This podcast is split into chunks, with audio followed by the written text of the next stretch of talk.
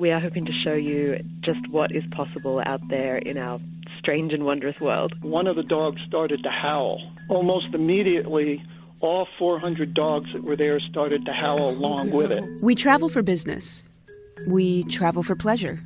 The conditions can change so quickly and it became very challenging to maneuver that kayak. We travel to expand our minds. Of course, the most dangerous animal in Africa is the hippo. More people are killed by hippos than anything else. Whether it's one state over, I was looking for a longer treatment, like 90 days, six months, and my treatment plan was to go hike the Appalachian Trail. Or halfway around the globe this fantastic high desert. You watch the sky at night, so you just see the Milky Way and shooting stars. If the world's a book, why only read one page? I'm Elizabeth Hill, and you're listening to a WAMC Northeast public radio production. This is Postcards from the Road. At 23 years old, recent Vassar College graduate Chelsea Greenwood joined 41 other North Americans on a journey around the globe.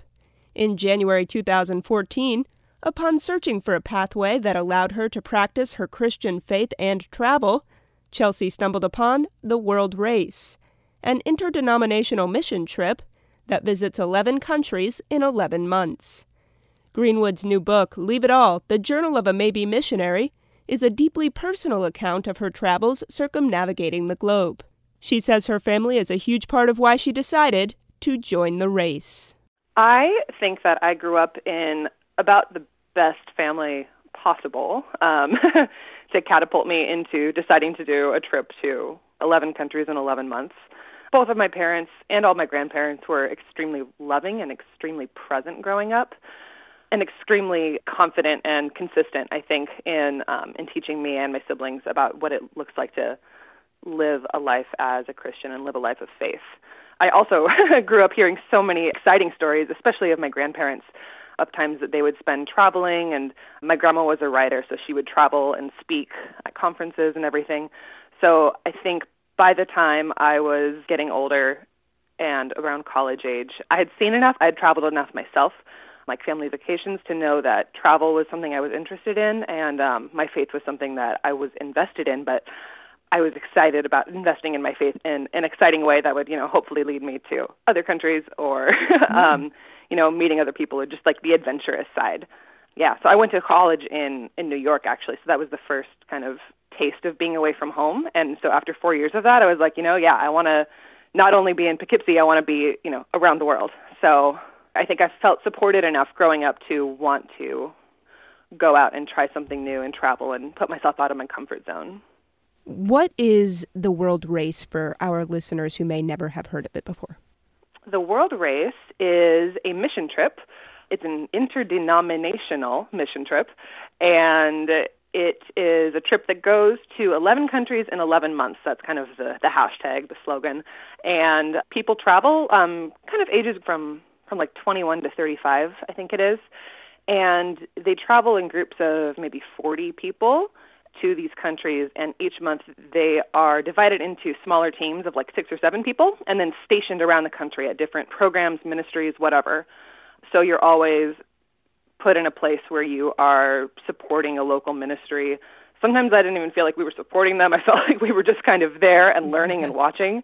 But that ministry every month can be anything from manual labor to um, to babysitting to teaching English to preaching one time we had to make a road. We were just given some pickaxes and we're shown a thicket and said, okay, we need a road built here. We didn't know how to do that, but that was the job for the day. so, yeah, varied jobs and a lot of people that you're traveling with, a lot of learning to live with other people. Yeah. What 11 countries did you go to with the World Race? We went to, we were on four continents, okay? So we started in North America with Honduras, Guatemala, and El Salvador. Then we headed to Europe for Bulgaria and Albania, then down to Africa for Zambia, Malawi, and Mozambique, and then over to Asia, Thailand, Cambodia, and Malaysia. So by the end of the trip, we had circumnavigated the globe. Was community outreach something that you always wanted to do? Was that something that was part of your education? Yes and no. I think that I got pretty fired up about reaching out to people. I got really fired up about that in college and I really wanted to help people. I had done other mission trips before, you know, for a week or two. And so I knew that it was something that I cared about. But I think honestly that by the end of college, I was a little bit on the downswing and not so much interested in that anymore because I kind of was feeling a little bit burned out by it and a little bit doubtful that I even believed a lot of the stuff about my religion. And so choosing to do the world race, I kind of went into it with these doubts about the validity of the work that I was doing and about the validity of my own faith. And I went anyway, and it was um it was a great year. What did that year. doubt look like? What what specific aspects? I think in particular it showed up when we would have to do door to door evangelism, where we would have to. This happened in Honduras and Zambia and Malawi mostly. We would literally go door to door and knock on people's doors and then preach to them and like tell them about Jesus. And I had a hard time doing that because I thought, well, A, like I don't know if I believe in Jesus today because when you think about it, you know, Christianity is a really weird system of beliefs to believe in. Yeah. So I don't know if I should be trusted to go espouse this system of beliefs to people in other countries who I don't know when I'm not even sure of it myself. So I think it just looked kind of like a lot of questioning myself and questioning anything from, you know, the the point of mission work to God's very existence. I also had just received a degree in world religions from from Vassar, and so I had just spent 4 years learning about all the other religions, and now my job was to just go say how one was the best. There was just a little bit of dissonance there. But that Kind of- definitely prepared you to have those conversations with people of different views or different cultures where maybe evangelical beliefs aren't the top religion. Yes, definitely. I think it made me a good listener. And you know, the funny thing was I kept expecting to be met with skepticism and just contempt. Maybe that's because that's how many people in, you know, my neck of the woods now, Seattle would receive it. But I was surprised by how often we were just met with hospitality and kindness and openness. It was kind of humbling and kind of made it harder for me to have these like black and white statements about what I thought was right and wrong about mission work when we were just disarmed by the love that people showed us. What were your aspirations with the trip? You know, the thing that drew me to it when I first learned about it, there were two things. One, the ability to travel to 11 countries. I wanted to travel, but I couldn't imagine traveling, you know, for 11 months and a whole month in each country. That just sounded exhilarating to me. And then the other thing that I loved about it was the fact that you would be in the same community the whole time. You're uh, there for a month in a country, falling in love with the country. You have to uproot, but then you get to stay with the same people. And so I liked that you could go so many places in the world, but then also go so deep with the same group of people. And coming off the race, now that I've finished it, I would actually say that those are the two most valuable things that I took away. The people that I traveled with, I'm going to know for the rest of my life. We go to each other's weddings. Um, we see each other whenever we're in town. And because I've traveled to, you know, 11 countries that I would have never, you know, thought about traveling to beforehand, it's given me so much boldness and curiosity to, to travel even more. What was the communication like when you were within the country? Was there any barriers? Did you have translators? Did everyone have a general knowledge of the English language? I mean, I would imagine you were in some rural areas. You know, we were. Um, I the the teams that I was on usually lucked out, um, so to speak, and we were in a lot of cities. Um, I would say the first three countries, Honduras, Guatemala, and El Salvador, um, that's probably where I noticed the um, the language barrier the most because I didn't know any Spanish at the time, and so we did always have translators then. But then um, Eastern Europe, we tended to have translators, but we were also doing work there that was either manual labor or we were staying with Americans. So we kind of it wasn't as as noticeable. We did tend to have translators. In Africa, we did a lot of preaching.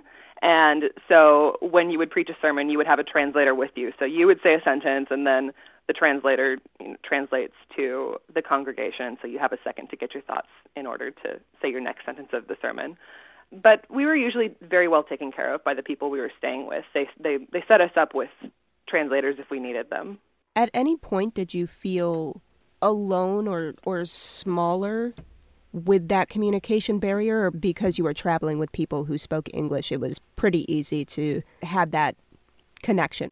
Yeah, I did feel lonely. The one moment that's sticking out to me, which I think is indicative of other experiences, is our very first month we were there. I was spending time with these two girls in Honduras who didn't speak English, I didn't speak Spanish, and they didn't really speak much at all. But I was trying to pray for them, but I didn't know any I didn't know any Spanish words, so I kind of was like peppering my English prayer with like a word here or there. And I felt so like broken and not effective as I was saying this this prayer for them. And I do remember wishing like, oh gosh, I wish that there was a more natural way for us to connect because I feel like I've just landed here and am, you know, living in this neighborhood without asking anybody's permission and not being able to speak their languages is a bummer. How did you overcome that? Well, for that, I did learn more Spanish, which was helpful. But um, I think that over time, throughout the whole trip, whenever I kind of felt lonely or disconnected from people, there was always a way to stay present and to be there with them, you know? Mm-hmm. Even if I didn't know exactly how to help, even if I didn't know if I was helping by being there, just making the effort to connect to people on a personal level kind of transcended the whole missionary role, I think. We were just able to form relationships and friendships with people. And by the end of the race, we were in Cambodia, and, um, and we were staying in a seminary, and the, all the students were kind of in their 20s, so we were all the same age. And so that month looked pretty different because we would just spend time with each other. We'd play music together, we would hang out together, you know, outside of, you know, missionary time. We would mm. just we would just hang out as as buddies. That was a great way that changed. You mentioned two of the biggest things that you took from the trip, but your book discusses your relationship with God, life, mission work. What are some of the other things that you learned? I think that one question that kind of floats to the top is this question of whether or not God is with us and God takes care of us. I was about halfway through the trip when I received news that a girl in my former school and church community back home had unexpectedly died. And that broke my community's heart, broke my family's heart because we were close to her. And it threw me for a loop because I was like was like, "Oh, well, if she passed away and she was like young and traveling and doing all this cool stuff, we're also doing that, you know. What if that happens to us? What if we get in a car accident? What if something terrible happens because we're traveling all over the world to these, you know, not touristy places, you know. And so it mm-hmm. made me feel very unsafe. And so I had this question kind of roiling for a while about whether or not God's presence with us, which is promised in the Bible, was really enough of a promise to hang my hat on. And I would say that that question was maybe not answered but addressed many times, um, particularly in our harrowing escape from um, from Mozambique, trying to get back over the border into Malawi. We just faced so many setbacks trying to get over there that by the time we finally got back into the country, it felt like nothing short of a miracle. And I felt that even though there had been so many things that went wrong on, on the trip, um, that went wrong, you know, just getting out of the country into another one, God had been with us. And so I think I left that trip with the understanding that things can go wrong and we are not always safe and we don't understand things and nothing is guaranteed us but this idea that god is with us you know um yeah. you know just like it's important to be with people on the trip you know god was with us the whole time and that was worth it and that that that was enough this book is my diary and so the book has a lot of stuff about you know me as a missionary um my relationship with god my relationship with the people i was traveling with but it's also got quite a bit of minutia just about life living in, in, in different countries. The foods that we were eating, the foods that were making us sick, um, a lot of little vignettes with um, with my squad mates. I think looking back at some of those smaller moments that have been the most cherished.